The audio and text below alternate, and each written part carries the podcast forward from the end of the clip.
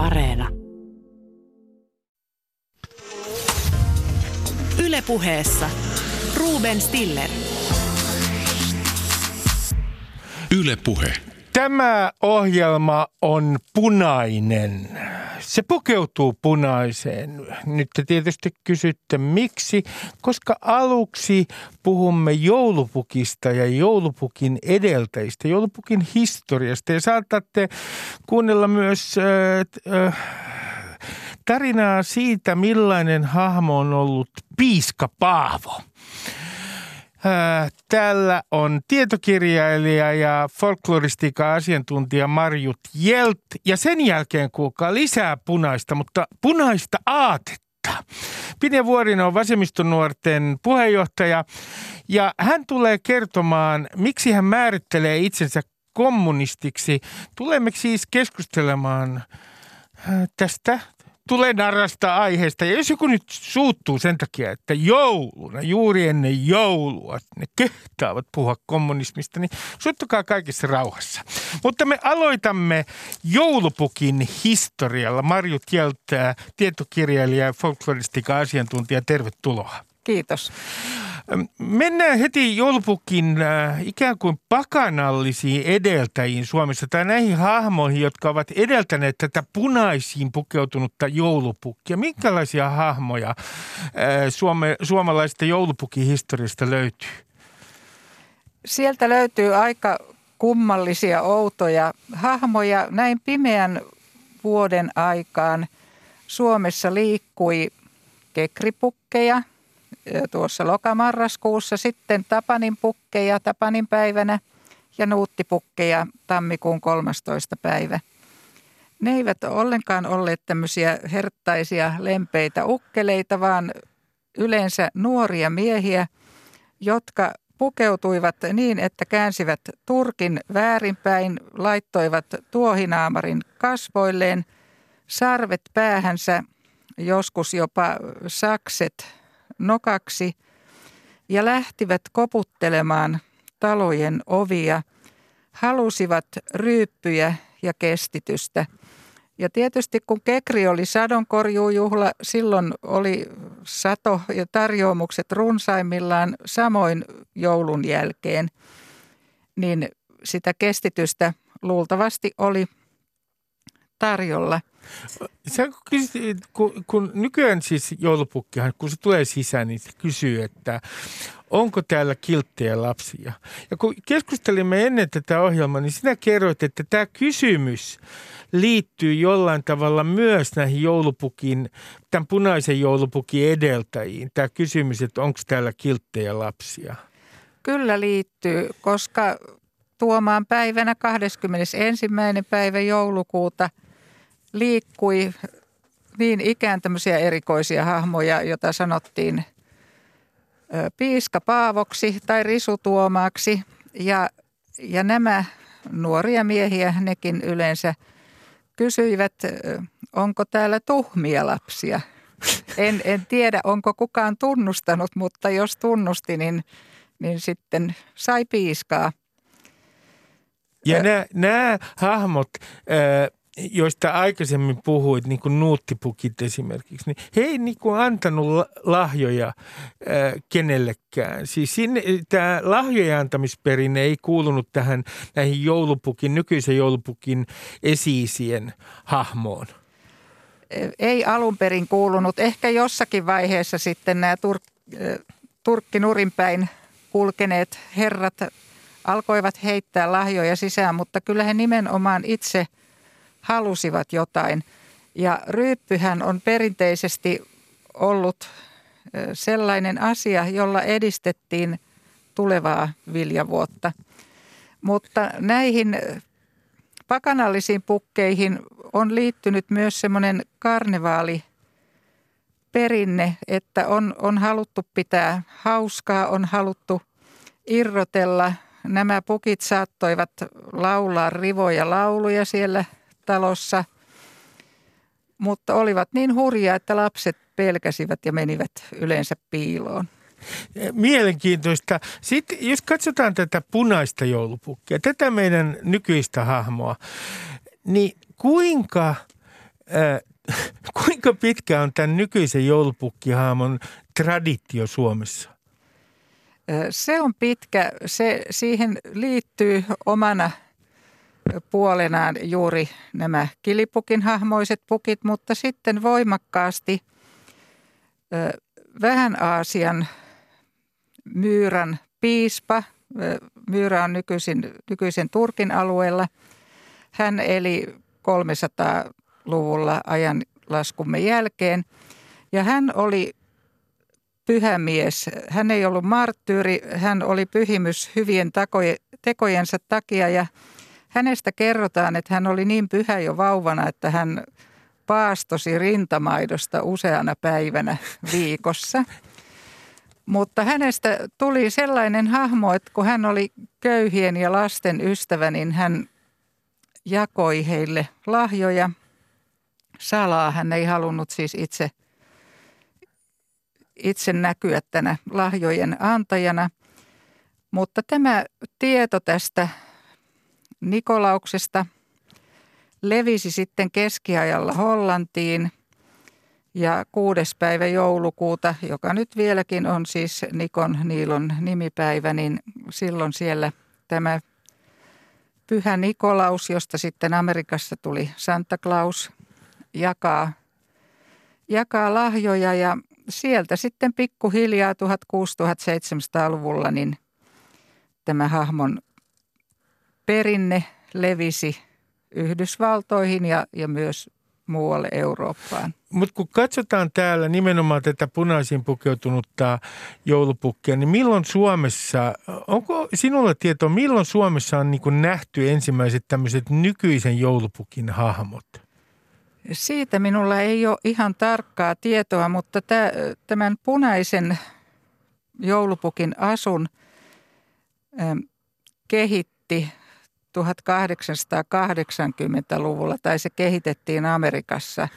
Että tämmöinen pyöreä, lempeä, ystävällinen, parrakas joulupukki, niin hänen kuvansa esiintyi pilapiirroksena amerikkalaisessa aikakauslehdessä 1860-luvulla ja hänellä oli aluksi erivärisiä pukuja, mutta sitten parikymmentä vuotta myöhemmin se puku muuttui punaiseksi – mutta siitä on vähän erilaista tietoa, että onko se 1930-luvulla vai 60-luvulla vai milloin, niin, niin täällä olisi nähty näitä punapukuisia joulupukkeja, mutta tuntuu kyllä, että se 1960-luku on aika myöhäinen. Mä oon nimittäin nähnyt maaseudulla vielä ja mä pelästyin pienen, vaikka mä olen siis uskonnoltani juutalainen, koska mun äiti oli kristitty, meille vietettiin joulua ja ja äh, silloin sinne ilmestyi yhtäkkiä sellainen uskomattoman, joka jälkikäteen mun mielikuvissa oli lähes saatanallinen hahmo, joka oli nimenomaan harmaaseen Turkkiin pukeutunut ja tämmöinen niin todella pelottava, ei ollenkaan nykyisen joulupukin kaltainen. Mä muistan yhtenä, yhtenä jouluna meillä tuli tällainen joulupukki siellä. Niin onko tämä nyt niin, että itse asiassa jossain maaseudulla tällainen niin harmaisiin pukeutunut, ei, ei tämä moderni joulupukki niin on elänyt Suomessa niin kuin aika kauan.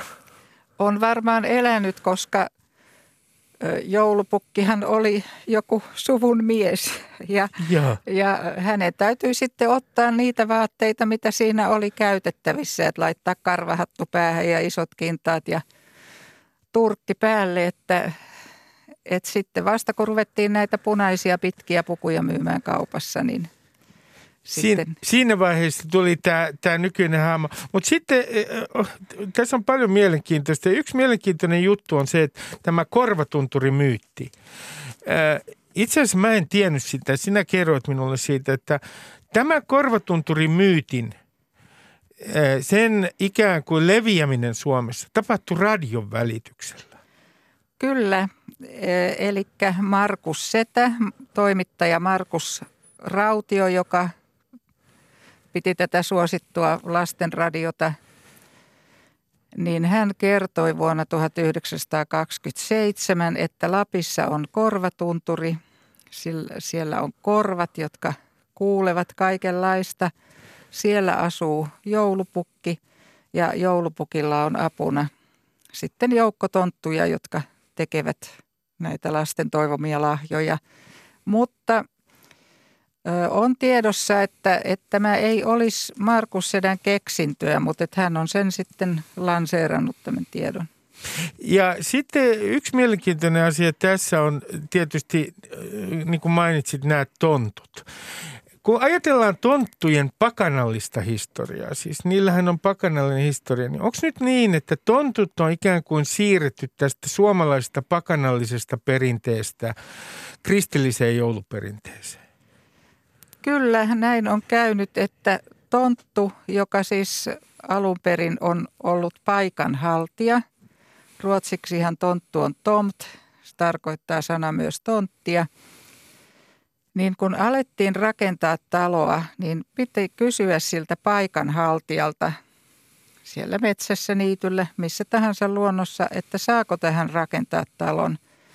Sitten käytiin nukkumaan ja katsottiin sitä unta, että onko se suotuisa vai epäsuotuisa. Jos se oli suotuisa, talo rakennettiin ja yleensä tämä paikanhaltija jäi sitten sen talon tontuksi, eli kodinhaltijaksi – ja sitten tuli myös tallinhaltioita, riihenhaltioita, saunanhaltioita, tätä tonttujoukkoa. Ja nämähän olivat semmoisia alaasteikäisen lapsen kokoisia miehiä tai naisia harmaissa vaatteissa. Ehkä oli punainen lakki päässä ja he pitivät nimenomaan huolta talon vauraudesta ja myös eläimistä.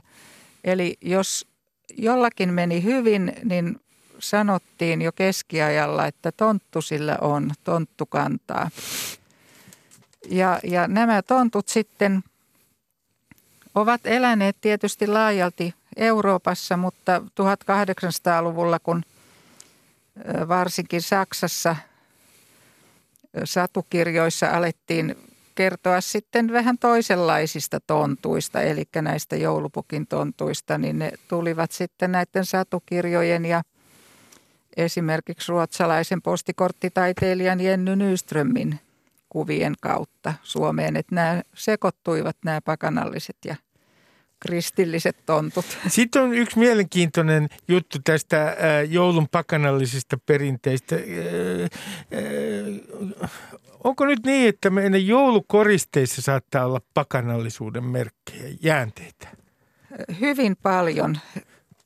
Jos ajatellaan olkia, jota levitettiin ennen jouluna tuvan tai pirtin lattialle – tietysti ne toivat sitä tunnelmaa ja, ja toivat tuoksua ja olivat siistejä, mutta kyllä kun olivat viljaa, niin niillä oli nimenomaan se tarkoitus, että tuleva vuosi olisi hyvin hedelmällinen, koska kaikessa piti varmistaa se vauraus. Taikuus oli läsnä joka hetki.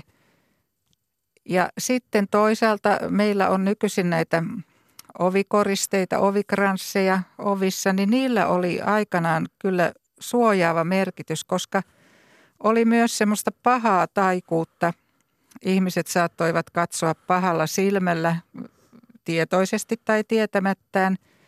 Siis kate- eh, kateellisella silmällä, kate- tuhoavalla silmällä. Kyllä niin jos vaikka pihlajasta kiersi semmoisen kranssin oveen, niin pihlaja oli hyvin voimakas ja se suojasi ihmisten asumuksia ja myös eläinsuojia, että näitä kransseja laitettiin myös eläinsuojien oviin tai piirrettiin sitten jonkinlaisia taikamerkkejä.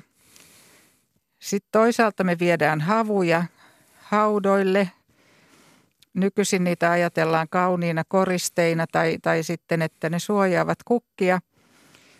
Mutta ennen vanhaan, kun ihmiset kuolivat kotona, ei haluttu, että he tulevat kummittelemaan, kummittelemaan ja niin havuilla lakaistiin se matka sieltä talosta, jossa ruumista pidettiin sinne haudalle ja takaisin, etteivät he osaa tulla kummittelemaan ja, ja siitä ovat jääneet nämä tämä, havut. Tämä on mielenkiintoista. Kun me katsotaan tätä joulun matkaa Suomeen, siis kulttuurillista matkaa Suomeen. Niin tässä on jo mainittu tämä Pyhä Nikolaus, joka siis eli 300-luvulla sieltä, siellä Anatoliassa tai siis Turkin alueella. Mutta sitten on sellainen muinais-skandinaavinen juhla ja muinaisgermaninen juhla kuin juule.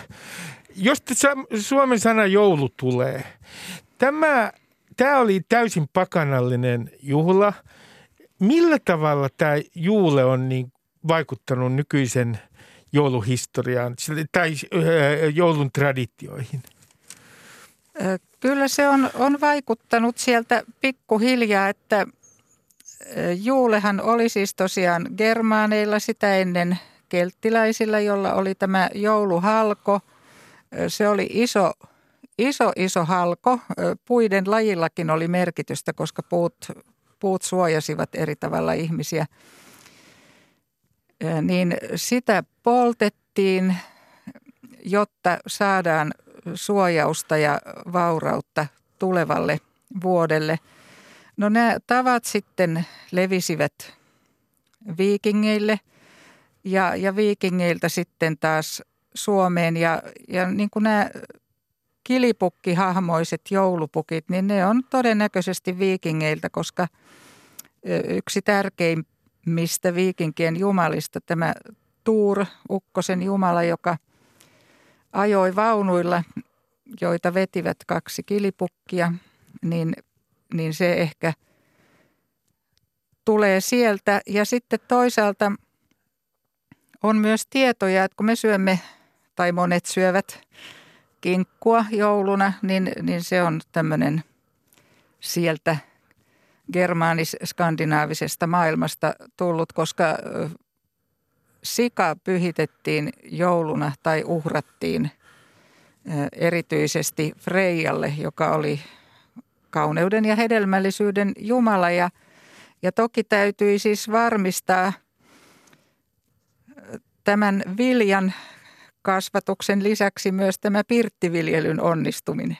Ja sitten, sitten tähän liittyy myös tämmöinen, että englanniksi sanotaan wild hunt, siis tämmöinen tämmöinen ikään kuin tämmöinen metsästys, jossa niin kuin, ää, jonkinlaiset haamut metsästävät. Se liittyy tähän juuleen jollain tavalla myös käsittääkseni. Joo, olen kuullut siitä. En, en tunne sitä kovin hyvin, mutta, mutta tämä viikinkien ylijumala – Oodin, että hän olisi, olisi niin kuin joulu, joulun tienoilla ratsastanut aavejoukkoineen ja, ja silloin Kyllä, täytyi näin. tiiviisti pysytellä sisällä, ettei mitään pahaa tapahdu. Mutta jos me mennään tuohon jouluhistoriaan, niin silloin me mennään aina kun siitä lukee, niin törmätään yhteen, yhteen ilmiöön, joka liittyy äh, vuoden aikojen vaihteluun ja valon määrään, nimittäin talvipäivän seisaukseen. Päivät alkavat sitten pidetä. Ja muinaisilla roomalaisilla, kuten meillä oli koulussa tapana sanoa, roomalaisilla oli Saturnalia. Ja sehän oli talvipäivän seisauksen juhla. Voimmeko me nyt sanoa, että tämä Saturnalia on myös ikään kuin joulun edeltäjä, tai se kuuluu niin kuin joulun historiaan? Kyllä näin voidaan sanoa, koska sitä juhlittiin samaan aikaan suunnilleen tässä joulutammikuussa – Silloin juhlan tarkoituksena oli juhlia sitä saatua satoa ja myös varmistaa tuleva sato. Ja, ja sitten myös tietyllä lailla maailma käännettiin päälailleen.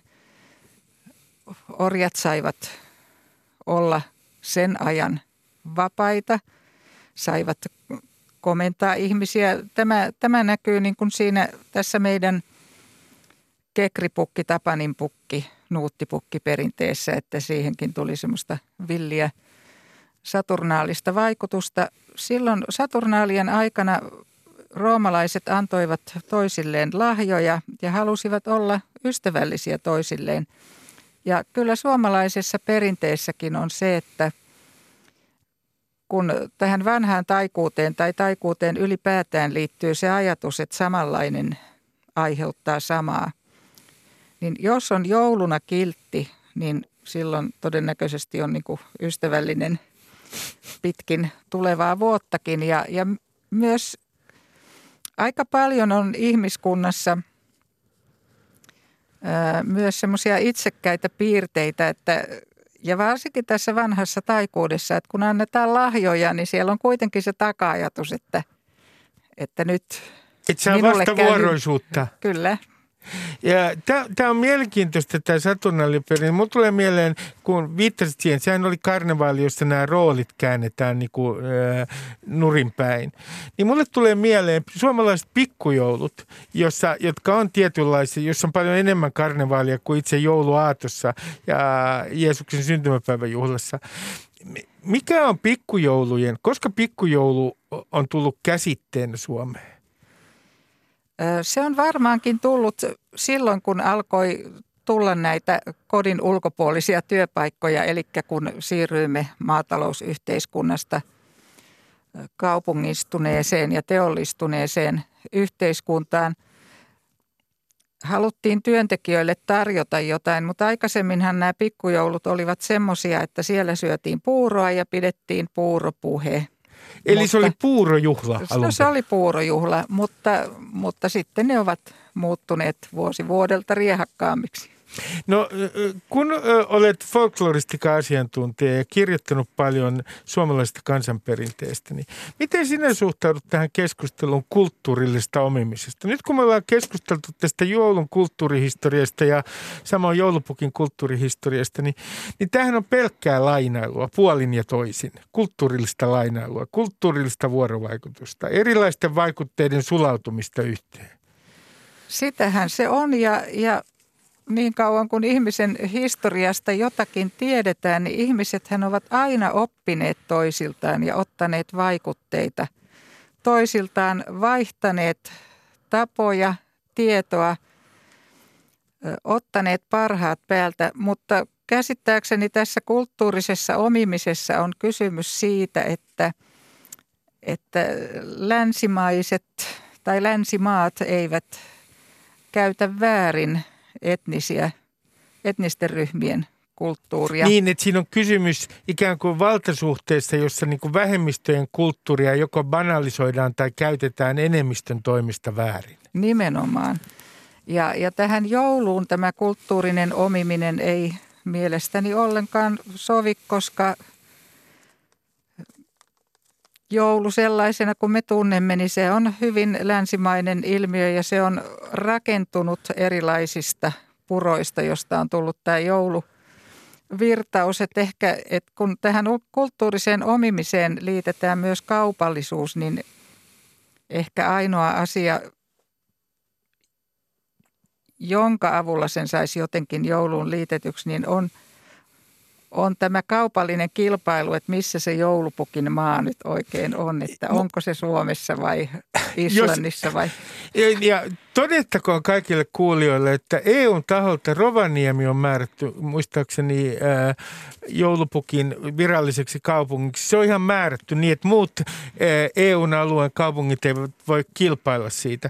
Mutta nyt mä kysyn, kysyn tähän asia, asiaa, joka ei liity ihan suoraan jouluun, mutta kun joulu on hyvän tahdon juhla, niin mua kiinnostaa tällainen äh, suomalaisen kansanperinteen tutkimuksen Grand Oldmanin Martti Haavion teoria siitä, että onni on jotenkin niin kuin rajallista. Ja sitten on, äh, tämä meillä on kansanperinteessä tämä pahan silmän torjumisperinne ja pahasta silmästä puhutaan paljon. Sehän on aika universaali ajatus tämä, se on monissa kulttuurissa tämä paha silmä, joka on kateellinen, joka on tuhoava. Mä kysyisin sulta, että mitä tämä rajallisen onnen uskomusjärjestelmä, jota Haavio väittää, että se on ollut Suomessa tyypillinen talonpoikaiskulttuurissa, mitä se tarkoittaa? Se tarkoittaa sitä Haavion mukaan, että Ihmiset ajattelivat onnea olevan maailmassa vain rajatun määrän. Se on tietynlainen paketti, jolloin täytyi varmistaa, että minä saan siitä itse aika paljon, niin silloin se on naapurilta pois.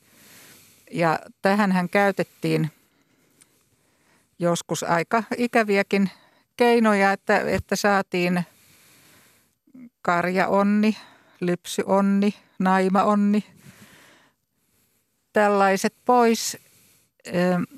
Tämä ajatus on saanut jonkin verran kannatusta, ei ehkä ihan kaikilta kulttuurin tutkijoilta, mutta tulin miettineeksi, että kaipa se on vielä nykyäänkin jollakin lailla täällä meillä vaikuttamassa, koska ainakin monet ihmiset niin mielellään hän näyttävät, että minulla on tätä ja minulla on tätä, että se jollain lailla siellä piilo vaikuttaa. Eli, eli voisiko ajatella, kun joskus puhutaan suomalaista kateudesta, no sehän on vähän siinä mielessä äh, vähän ehkä joskus koomistakin, koska kateus on nyt aika universaali varmaankin tunne. Sitä äh, ilmenee myös Suomen rajojen ulkopuolella. Mutta, mutta siis onko onko tässä suomalaisessa kansanperinteessä, kun puhutaan pahasta silmästä, niin onko tämä kateuden teema jotenkin korostunut siellä? Tämä paha silmä, joka on kateellinen ja tuhoava. Yllättäen se on ainakin Matti Kuusen mukaan. hän tutki hyvin laajasti sananparsia ja hän oli sitä mieltä, tai sai ne tutkimustulokset, että kun ollaan tuolla Etelä-Euroopassa, niin sananparret on semmoisia, että kun tulee vieras ihminen, niin hänet otetaan hyvin vastaan ja häntä kestitään ja muuta. Mutta kun tullaan tänne pohjoisemmaksi kohti Suomea, niin sitten ollaankin, että vieras, että ei, ei, ei tämmöistä ja silloin pahat mielessä. Ja että se kääntyy se, se ystävällisyys semmoiseksi epäluuloksi – ja joka sitten aiheuttaa kateutta. Mielenkiintoista. Nyt kun me puhut, palaan siihen, mistä me lähdettiin, eli tästä pakanallisesta perinteestä, joka elää edelleen meidän keskuudessa täällä Suomessa, niin, niin joulusta kun lähdetään uuteen vuoteen, niin onko uuden vuoden menoissa tämä jotenkin vielä korostunut tämä pakanallinen kerros? Onhan se, kun pitää sitä tulevaa vuotta ennustaa, että enää hän ei tinoja valeta, kun ne on, ovat tämmöistä ongelmajätettä. Mutta se tulevaisuuden ennustaminen, kuka kuolee, milloin pääsee naimisiin, mitä tapahtuu, niin sitä on tehty hyvin monin tavoin. Ja on tehty erilaisia vaurauteen liittyviä taikoja – sekä lemmentaikoja. Sitten mä ihan tähän loppuun kysyn sinulta vielä yhden äh, jutun. Kun, jos me ajatellaan, että jossain rituaalissa tämä suomalainen pakanallisuus, pakanallinen kerros kulttuurissamme ikään kuin kiteytyy, niin olisiko hyvä esimerkki juhannuskokko? No kyllä, juhannuskokko ja pääsiäiskokko. Kokkojahan poltetaan nimenomaan pahojen henkien karkottamiseksi. Sama tehtävä on nykyisin niillä raketeilla, siis ilotulitusraketeilla, joita ammutaan uutena vuotena.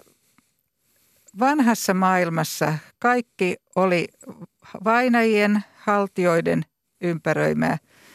Suvun vainajat olivat yleensä hyviä, mutta koska oli kaikenlaisia pahoja henkiäkin liikkeellä, niin niitä on sitten täytynyt – hätistellä oikein voimallisesti.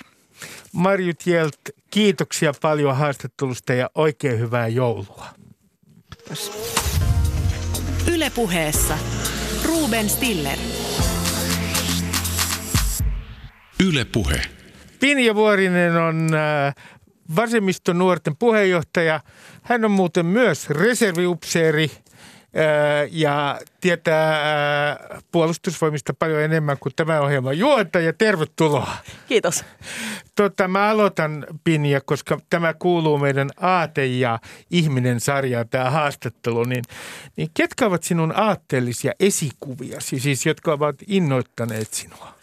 No, mulla ei ikinä ole oikein ollut silleen idoleita, että jotenkin se ei pure muhun ehkä se, että jotenkin nostetaan joku ihminen jalustalle.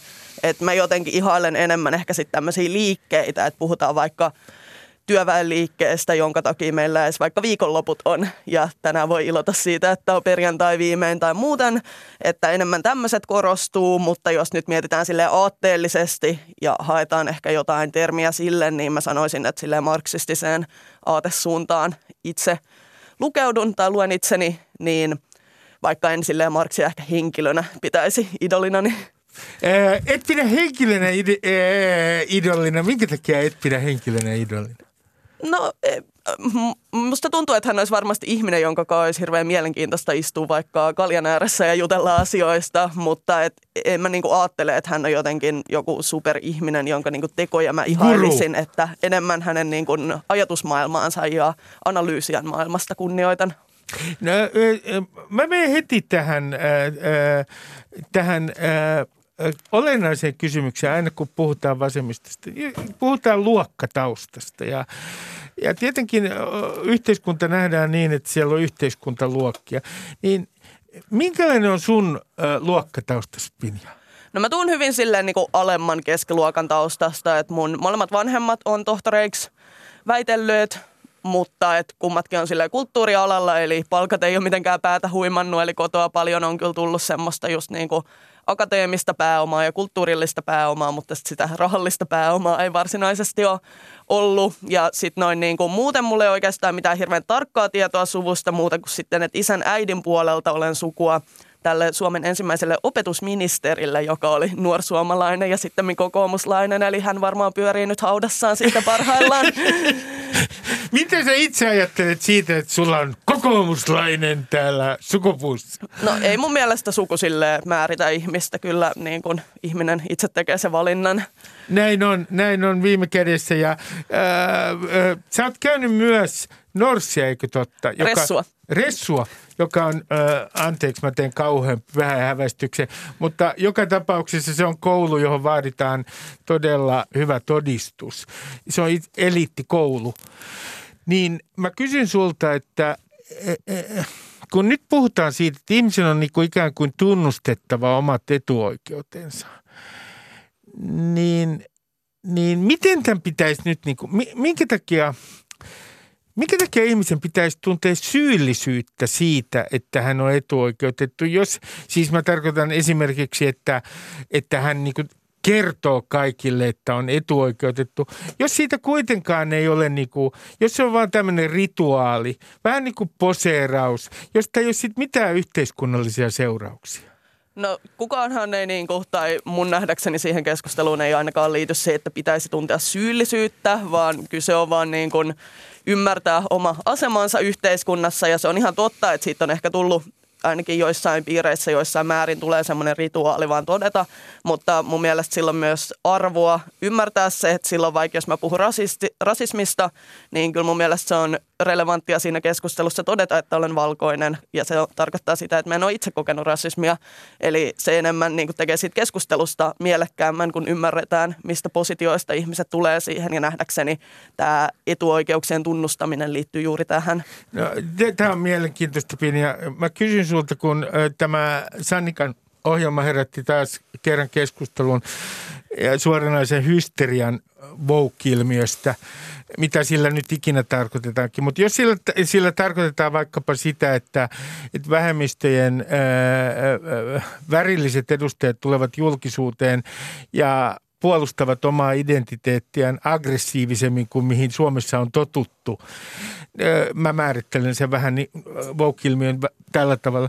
Mitä sä ajattelet tästä keskustelusta, mikä on liittynyt tähän voukilmiöön? Mikä siinä on sun mielestä ollut absurdia? No joo, mun mielestä keskustelu siitä on ollut todella älyllisesti laiskaa ja noin muutenkin laiskaa. Nähdäkseni tämä voketus on vaan jatkoa sanoille niin kuin vaikka kulttuurimarksismi tai tämä SJV, eli niin Social Justice Warriors tai mitä ikinä, että se vaan muuttuu aina se termi. Ja nähdäkseni se on oikeasti pääasiassa vaan se, että nämä ihmiset, jotka just kritisoi vaikka voketusta tai muuta, he on ihmisiä, jotka on rasisteja ja seksistejä, mutta he ei tykkää myöntää sitä, joten he hyökkää niitä ihmisiä kohtaan, jotka eettisemmin käyttäytyy. Eli nähdäkseni näin se on. Ja se, että se keskustelu on just aika laiskaa, mutta se, että miksi se pyörii, niin mä sanoisin, että siinä on medialla aika iso osansa kanssa – koska nykyisen tavalla klikkijournalismin aikana, että siitä tulee ne tulot sitten lehdistölle, niin kyllähän se myy sitten tehdä mahdollisimman kohuotsikoita ja pitää tämä mylly pyörimässä ja saada ihmiset suuttumaan. Niin hirveän helppoa sitä rahaa tehdä täällä kulttuurisodalla. Erittäin hyvä pointti. Mä kysynkin sulta sitä, että kun nyt julkisuudessa tasaisin väliä ja meillä on näitä kulttuurisotia – niin ketä ne viime kädessä hyödyttävät? Siis toihan on hyvä pointti, Pinja, että itse asiassa nehän todellakin hyödyttävät muun muassa minua, koska mä teen niistä ohjelmia. Ja niistä saa helpolla ohjelman. Niistä saa myös helposti yhteiskunnallisen konfliktin. Mutta ketä muuta ne hyödyttää, koska mulle on tullut, mun näkemys on se, että ne aina viime kädessä hyödyttävät arvokonservatiiveja. No varmasti toikin tai ehdottomasti ja just ei missään nimessä hyödytä kyllä niitä ihmisiä, jotka yleensä tässä vaikka niin kuin sorretussa asemassa, jotka siinä keskustelussa on, niin tulevat. Että jos just puhutaan tästä Sannikka-ohjelmasta tai vaikka tästä aikaisemmasta Afrikan tähtikohusta tai muuta, niin sehän jää hyvin piiloon se niin kuin aito hyvä kritiikki ja niin kuin halu kasvattaa sitä keskustelua ja parantaa keskustelukulttuuria, koska se jää sen jalkoihin, että pitää luoda näitä kohuja ja vastakkainasettelua. Ja mä sanoisin, että siitä hyötyy siis ihan niin kuin myös toki jossain määrin just toi arvokonservatiivi oikeisto yleensä, mutta myös siis niin kuin vallanpitäjät ja vaikka taloudellisen vallanpitäjät, koska se tarkoittaa sitä, että se keskustelu siirtyy pois just talouden rakenteista ja se jää tälle niin kuin kulttuurin tasolle ja saadaan ihmiset paheksuu kulttuurieroja ja tällaisia asioita eikä sitten niinku puhuta siitä, että hmm, miksi omaisuus vaikka kasaantuu tietyille ihmisille, että tämähän hyödyttää näitä ihmisiä ihan valtavasti, että siitä ei puhuta. No, tämä on mielenkiintoista, koska tämä liittyy seuraavaan kysymykseen, koska Yhdysvalloissa on ollut tällaista keskustelua. Muun muassa Mark Lilla on kirjoittanut siitä kirjan. Hän on sitä mieltä, että niin sanottu edistyksellistä liikettä, jolla jo, nyt tarkoitetaan demokraatteja, heidän yhteistä rintamaansa Yhdysvalloissa hajottaa identiteettipolitiikkaa. Toisin sanoen siellä on erilaisia etnisiä ryhmiä ja valkoisella duunarilla ja sitten esimerkiksi mustalla duunarilla ei ole sitten viime kädessä, kun mennään oikein identiteettipoliittisiin taisteluihin, niin enää selvää yhteistä intressiä – se pakka hajoaa. Mitä mieltä sinä olet tästä, että että tästä tulee tällainen ongelma, että jos me mennään oikein pitkälle niin sanottuun identiteettipolitiikkaan, niin vasemmisto, vasemmistosta tulee sellaista mosaikkia. Irrallisia taisteluita siellä täällä ja valkoisen duunarin ja värillisen duunarin väliset yhteiset intressit, ne ikään kuin murenee. Joo, siis oliko tämä niinku kysymys Oli kysymys, siitä, oli, oli, oli, se oli väite. Joo, jossain määrin ehdottomasti niin tunnistan ilmiön ja uskon, että on juuri myös tarkoituksenmukaista tavallaan sitten esimerkiksi omistavalta luokalta hajottaa just sitä yhteisrintamaa. En mä niin kuin ajattele, että siinä on joku valtava salaliitto taustalla. Se on myös monien asioiden summa, niin kuin just vaikka tämä klikkijournalismi tai muu, mutta se ainakin palvelee ehdottomasti sitä. Ja mä sanoisin, että just tämä niin kuin sanotaan vaikka, että no nyt on identiteettipolitiikka mennyt liian pitkälle – mutta tällä yleensä vaan viitataan siihen, että just niinku, ö, yhteiskunnallisesti sorretummassa asemassa tai mm. ns. siinä mielessä alemmas, asemassa oleville ihmisille vaaditaan enemmän oikeuksia ja ei, se ei mene liian pitkälle. Ei ole mitään sellaista, että tasa-arvo menee liian pitkälle tai yhdenvertaisuus Nein. menee liian pitkälle, mutta totta kai se niinku keskustelun – kääntäminen. Että siinä mä oon ihan samaa mieltä. Mua kiinnostaa oikeastaan just Yhdysvaltojen politiikka aika paljon. Siellä olin myös vaihdossa lyhyesti Kaliforniassa keväällä 2020 ja tein Bernie Sandersille vähän esivaalikampanjaa. Ja mä sanoisin just, että Sanders on hyvä esimerkki tästä, että miten voidaan muuttaa sitä keskustelua. Että hän nimenomaan keskittyy näihin yhteisiin intresseihin ja mm, materiaalisiin mm, intresseihin, että kaikille ilmainen terveydenhuolto, mikä on vaikka siellä ihan valtava kysymys, koska sä voit mennä konkurssiin jonkun suht pienen terveysasian takia. Ja just tälleen niin kuin työläisten oikeuksia se myös näkyy hänen kannatuksessaan, että se oli hyvin moninainen joukko ihmisiä. Häntä, häntä myös kritisoitiin tästä, että hän ei ota tarpeeksi, äh, hän sai myös kritiikkiä siitä, että hän ei ota näitä, äh, näitä äh, kovia identiteettipoliittisia kysymyksiä tarpeeksi huomioon. Myös tällaista kritiikkiä Sandersia kohtaan esitettiin. Joo, ehdottomasti ja siitä mä en nyt niin kuin sinänsä lähde sanomaan, että kuinka paikkansa pitävä tämä on, koska en kuitenkaan niin siinä yhteiskunnassa ole sisällä, mutta mä näkisin, että etenkin niin kuin isoilta mediatoimijoilta ja etenkin muilta näistä esivaalikampanjoissa kampanjoissa mukana olleilta ehdokkailta, niin se oli aika semmoista miltei tekopyhää niin kuin tapaa mustamaalata häntä, koska hänellä siis oli aidosti esimerkiksi ö, latinotaustaisten ihmisten suurin, suurin kannatus siinä ryhmässä ja niin kuin ihan silleen merkittävä afroamerikkalaisten kannatus myös. Ja esimerkiksi puhutaan siitä, että Kamala Harris, joka on nyt varapresidentti ja on musta nainen, niin tota, hänellähän oli pienempi kannatusprosentti afroamerikkalaisten keskuudessa ja silloin kun hän on Kaliforniassa ollut ö, työssä, niin hän on niin kuin saattanut, tehnyt niin kuin rikoslaista tiukemman ja sehän koskee nimenomaan niin kuin afroamerikkalaisia, koska siellä on hyvin rasistinen te... oikeusjärjestelmä. Eli se on ollut aika tekopyhää myös se kritiikki, mitä Sandersia kohtaan esitettiin. Hyvä. Mennään Pinja nyt siihen, mikä tietenkin saattaa järisyttää joitakin ihmisiä, varsinkin jos te olette kauhean konservatiivisia siellä, hyvät kuuntelijat. Mitä sinähän on määritellyt itsesi kommunistiksi. Pinja, tuota, minua tämä kiinnostaa monessakin mielessä, mutta haluaisin aluksi tässä sinulta tällaisen hyvin konkreettisen kuvan siitä, mitä kommunistinen Suomi tarkoittaisi? No mulle siis kommunismi tarkoittaa talouden demokratisaatiota. Eli oikeasti työntekijät on siellä päättämässä, firmoissa päättävissä asemissa, istuu niissä päättävissä pöydissä ja he myös tietää, koska he tietää oikeasti, miten sitä työtä siellä tehdään, niin heidän pitäisi olla myös päättämässä siitä, että mitä tuotetaan, miten tuotetaan, mitä nämä niin kuin, työoikeudet siellä on. Ja samallahan että pääoma ei ole vaan niitä tuotantovälineitä, mutta myös esimerkiksi maata, eli myös maa-oikeus pitäisi tuoda lähemmäs ihmisiä ja lähemmäs etenkin niitä ihmisiä, jotka siellä asuu. Eli puhutaan etenkin vaikka mun mielestä Suomen kontekstissa tärkeä on tämä niin saamelaisalueesta puhuminen, että tällä hetkellä sitten Suomen valtio myy näitä vaan ulkomaalaisille kaivosyhtiöille käytettäväksi maita. Mitä... Eli, eli se, tarkoittaisi, mm. se tarkoittaisi sitä, siis kuka omistaisi ne yritykset? Olisiko ne niin, että työläiset omistaisi ne Yhteisomistus. Yritykset? Yhteisomistus. Entä yksityisomaisuus? Siinä kommunistisessa utopiassa, tässähän on mielenkiintoista se, että kun vasemmistolta on pitkä aikaa reaalisosialismin kuoleman jälkeen puuttunut utopia, se on ollut lähinnä hyvinvointivaltion tämmöistä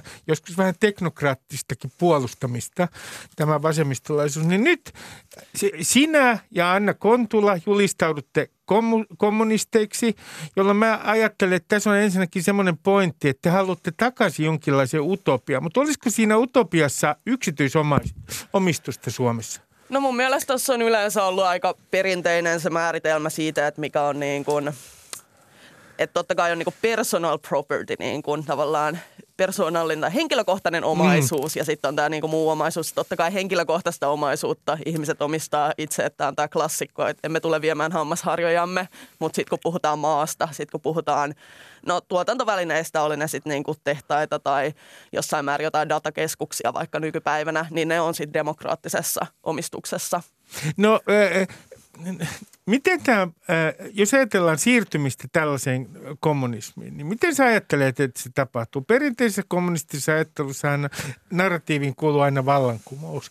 Mutta siis ajatteleeko sä, että se tapahtuu nimenomaan parlamentaarisesti ilman minkäänlaista vallankumousta?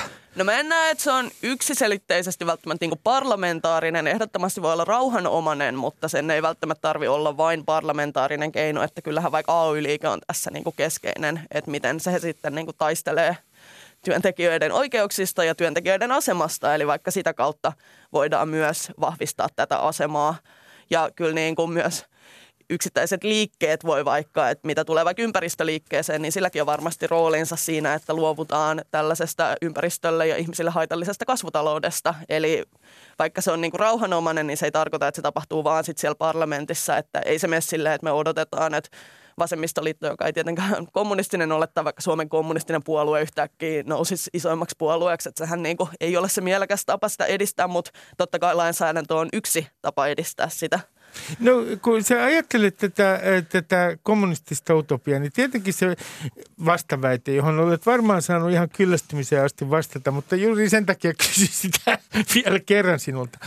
Siis reaalisosialismihan oli äh, totalitaarinen järjestelmä, joka tuhosi – äh, kymmeniä miljoonia ihmisiä. Jotkut puhuu, että äh, mennään lähelle sata miljoonaa, mutta jos puhutaan ihan Venäjästä, niin parikymmentä miljoonaa meni pelkästään Stalinin äh, toimien seurauksena ihmisiä. Niin Miten sä suhtaudut tähän kommunismin, tähän synkkään perintöön, tähän äh, historiaan, joka itse asiassa ei ole kauhean kaukana. Se on kuitenkin niin kuin historian tutkimuksen näkökulmasta melkein lähihistoriaa. No suhtaudun siis sillä tapaa, että kyllä mä sen niin vakavasti otan, enkä halua väheksyä lainkaan tätä niin tällaisten totalitaaristen hirmuhallinnon uhreja. Mutta mun mielestä on tärkeää ja etenkin niin kuin yhteiskuntatutkijana ja myös taloustiedettä tutkineena, niin mulle on aika tärkeää erottaa, että mikä on se poliittinen järjestelmä ja mikä on se talousjärjestelmä. Aa, tämä puhun... on mielenkiintoista. Miksi, mi, e, minkä takia sä haluat erottaa ne? koska tämmöisten talousjärjestelmien alle voi mahtua monenlaisia systeemejä. Eli kapitalismissahan on kyse näin niin kuin yksinkertaistettuna niin tuotantovälineiden yksityisomistuksesta ja kommunismissa sitten yhteisomistuksesta. Ja tämmöiseen systeemiin hän voi mahtua hyvin erilaisia poliittisia järjestelmiä kumpaankin ja oikeastaan just tuohon painolastiin liittyen. Että kyllä mun mielestä tavallaan kapitalismin uhreista myös puhutaan liian vähän ja se on aika tekopyhää se keskustelu siinä, että kyllähän kapitalismin alle mahtuu myös ihan valtavasti erilaisia mm. yhteiskuntamalleja. On ollut diktatuureja, kuten vaikka Chilessä Pinochetin, Pinochetin hallinto, hallinto ja toisaalta meillä on tämmöinen sosiaalidemokraattinen pohjoismainen malli. Ja myös se, että kyllähän niin kuin kapitalismin uhreista, jos puhutaan, niin voidaan puhua Bengalin nälänhädästä tai Jakartan massamurhista, milloin niin kuin miljoonia kommunisteja tapettiin siellä oikeisto diktatuurin aikaan, niin tästä ei puhuta ikinä. Ja sitten niinku toisaalta ihan nykypäivänäkin, että tässä oli ihan vain hetki sitten Yhdysvalloissa oli näitä niinku tornadoja tuolla keskilännessä suunnilleen. Ja siis siellähän esimerkiksi Amazon pakotti käytännössä työntekijänsä duuniin tästä säästä ja varoituksista huolimatta.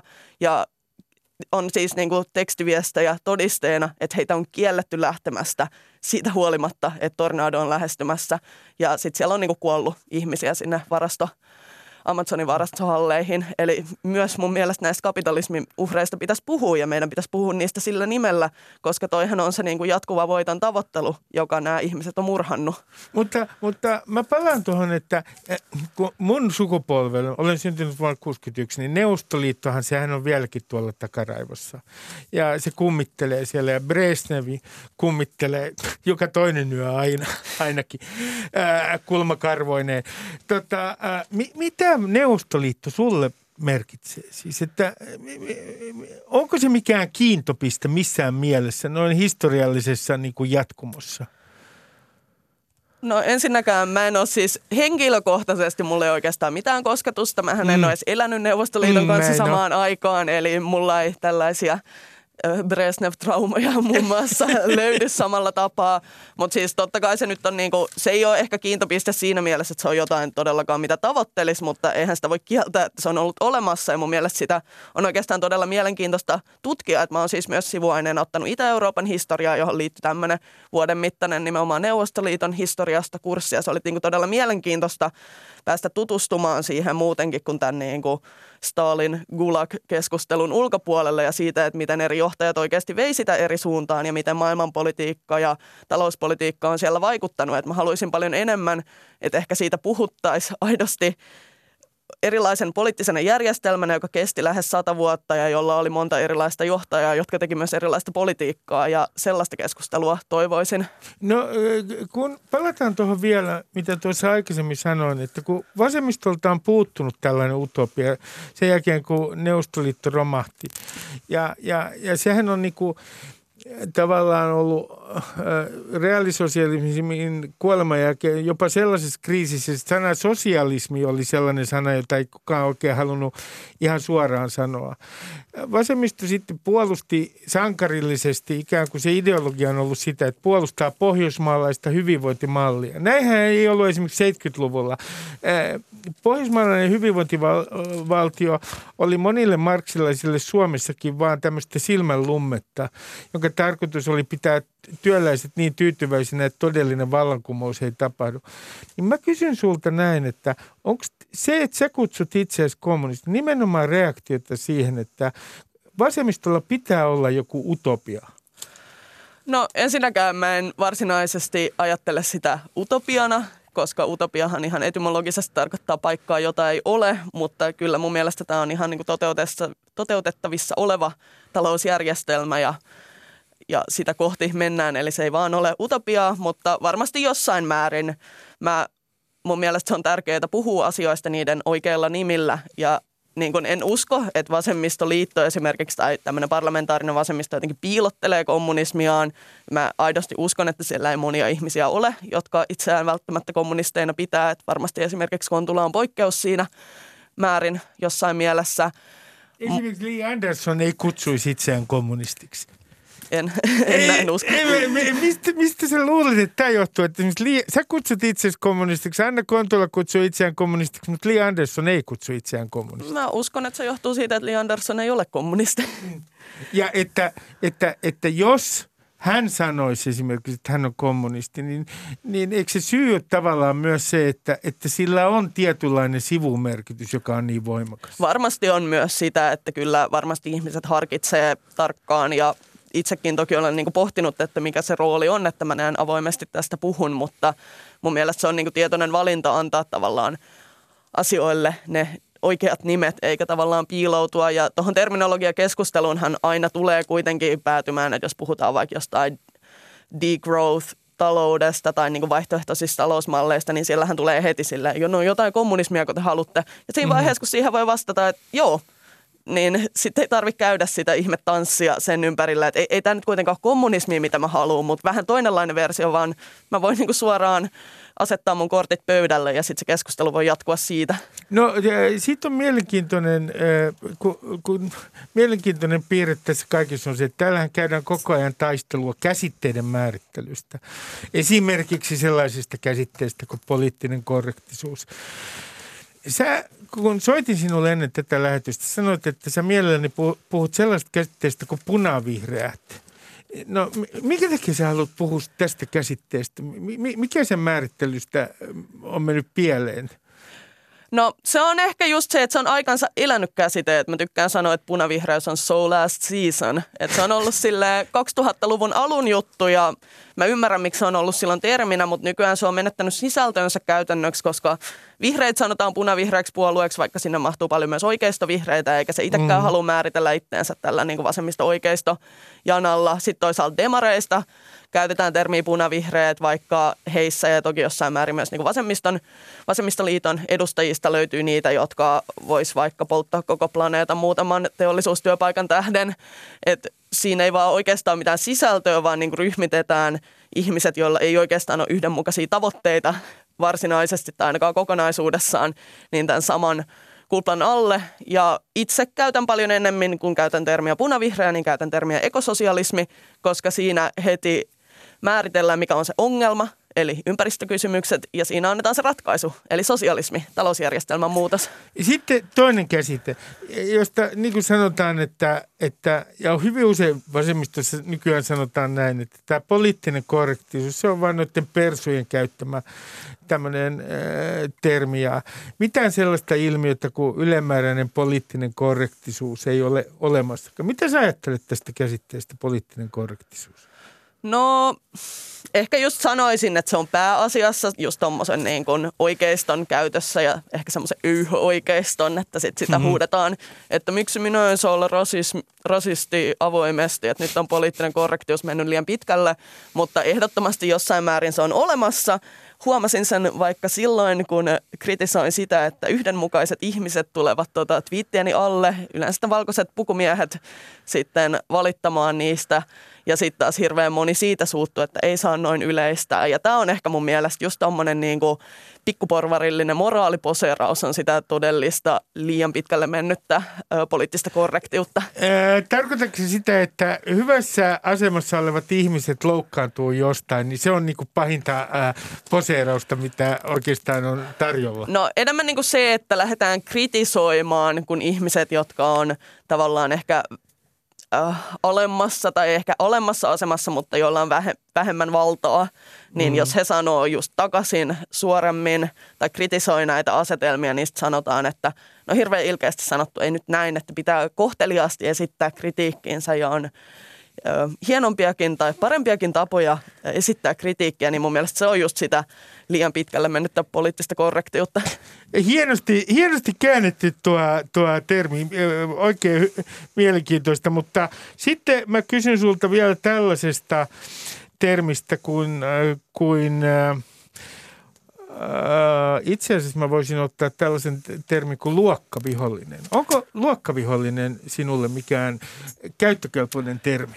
en mä oikeastaan näe siinä niin nykyisessä poliittisessa keskustelussa, että sillä on varmaan ollut paljon suurempi funktio joskus sisällissodan aikaan ja siinä sillä on oikea merkityskin, mutta en mä niin kuin näe, että nykykeskustelussa sitä käyttäisi muuta kuin ehkä jossain provosointimielessä – Mä, mä Pini, sanon sulle yhden pointin, joka liittyy perussuomalaisiin, jota mun mielestä vasemmisto ei ole vielä analysoinut tarpeeksi. Eikö vasemmisto ole tehnyt aikamoisen virheen, kun se on antanut tällaisen ilmiön syntyä kuin perussuomalaiset? Siis suoraan sanoen antanut sen syntyä, koska vasemmistossa on ollut tämmöinen romanttinen käsitys duunareista, että duunarit on aina suvaitsevaisia ja ne haluaa lisää maahanmuuttajia Suomeen. Ja äh, äh, sitten tämmöinen jalo käsitys työläisestä on jollain tavalla sokasi vasemmiston niin, että se ei ollenkaan ottanut huomioon sitä, minkälaiset voimat oli nousemassa ihan sellaisessa yhteiskuntaluokassa, joka perinteisesti on äänestänyt vasemmistoa. No kyllä mä oon sitä mieltä, että vasemmisto on tehnyt virheen, mutta se ei johdu missään nimessä siitä, että me ei tehdä riittävän jotenkin – ö, maahanmuuttovastasta tai rasistista mm. politiikkaa, että sitähän on kokeiltu monissa sosiaalidemokraattisissa puolueissa tämmöistä äärioikeista light-versiota. Eihän se, ei sillä menesty. Mutta sen virheen vasemmista teki, että tämähän niin kuin nousi hyvin vahvasti, että samaan aikaan elettiin vielä eurokriisin niin kuin jälkipuinneissa ja globaalin finanssikriisin näissä jälkiaalloissa. Syyrian sota intensifioituu, tulee suuri määrä turvapaikanhakijoita. Ja niin kuin tässä oli se ongelma, että juuri tämän finanssikriisin jälkeen vasemmisto ei uskaltanut ottaa sitä aloitetta ja tehdä sitä, että siinä on hetki, kun ihmiset on turhautuneita ja niin kuin se syyhän on nimenomaan, että tässä oli luokkien välisistä konfliktista kyse, mutta vasemmisto ei uskaltanut puhua luokkien välisestä konfliktista, vaan jäätiin just ehkä tämmöiselle teknokraattiselle tasolle puhumaan, että no mitäs nyt velkajärjestelyt hoidetaan tai muuta. Ja tässä tehtiin virhe. Ja silloin, kun ihmiset oli vihaisia, niin sitten tuli oikeisto, joka sanoi, että no se on noiden maahanmuuttajien vika, että sulla menee huonosti. Kun vasemmista olisi pitänyt olla siellä ja sanoa, se on sun pomon vika, että sulla menee huonosti. Pinja Vuorinen, vasemmista nuorten puheenjohtaja, tähän ihan loppuun lyhyesti. Kun sä oot reserviupseeri, niin kysyn sulta loppuun, että mitä sä opit hyödyllistä armeijassa? Ampumaan kiväärillä. Oletko hyvä ampumaan? Ei, mä oon aika keskinkertainen. Mä toivon, että se ei tule hyödyllistä. Pinja Vuorinen, kiitoksia paljon haastattelusta ja oikein hyvää Kiitos. joulua. Kiitos samoin. Ja kuulkaa, hyvät äh, kuuntelijat, äh, ottakaa tänä jouluna iisisti. Ollaan varovaisia, pidetään toisistamme huolta. Ilmoitan teille kaikille, että tämä ohjelma siirtyy vuodenvaihteen jälkeen – Yle Ykköselle. Me tapaamme siellä tai sitten tapaamme Areenassa ja sanon teille vielä kaikille sen, että älkää nyt harrastako jouluna katastrofiajattelua. Jäitä hattuun, kuulkaa, kaikki tontut. Hei hei!